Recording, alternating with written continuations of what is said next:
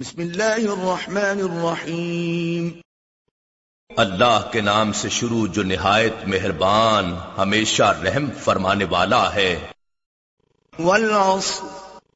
زمانے کی قسم جس کی گردش انسانی حالات پر گواہ ہے یا نماز عصر کی قسم کہ وہ سب نمازوں کا وسط ہے یا وقت عصر کی قسم جب دن بھر چمکنے والا سورج خود ڈوبنے کا منظر پیش کرتا ہے یا زمانہ بے ست مصطفیٰ صلی اللہ علیہ وآلہ وسلم کی قسم جو سارے زمانوں کا ماں حسل اور مقصود ہے۔ ان الانسان لفی خسر۔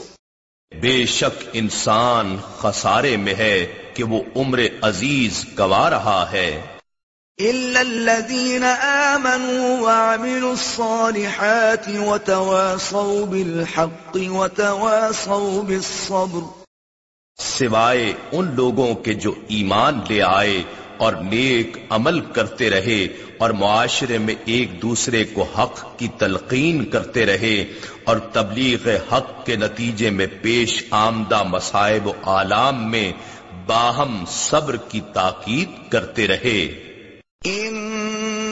نحن نزلنا الذكر وإنا له لحافظون. بے شک یہ ذکر عظیم قرآن ہم نے ہی اتارا ہے اور یقیناً ہم ہی اس کی حفاظت کریں گے۔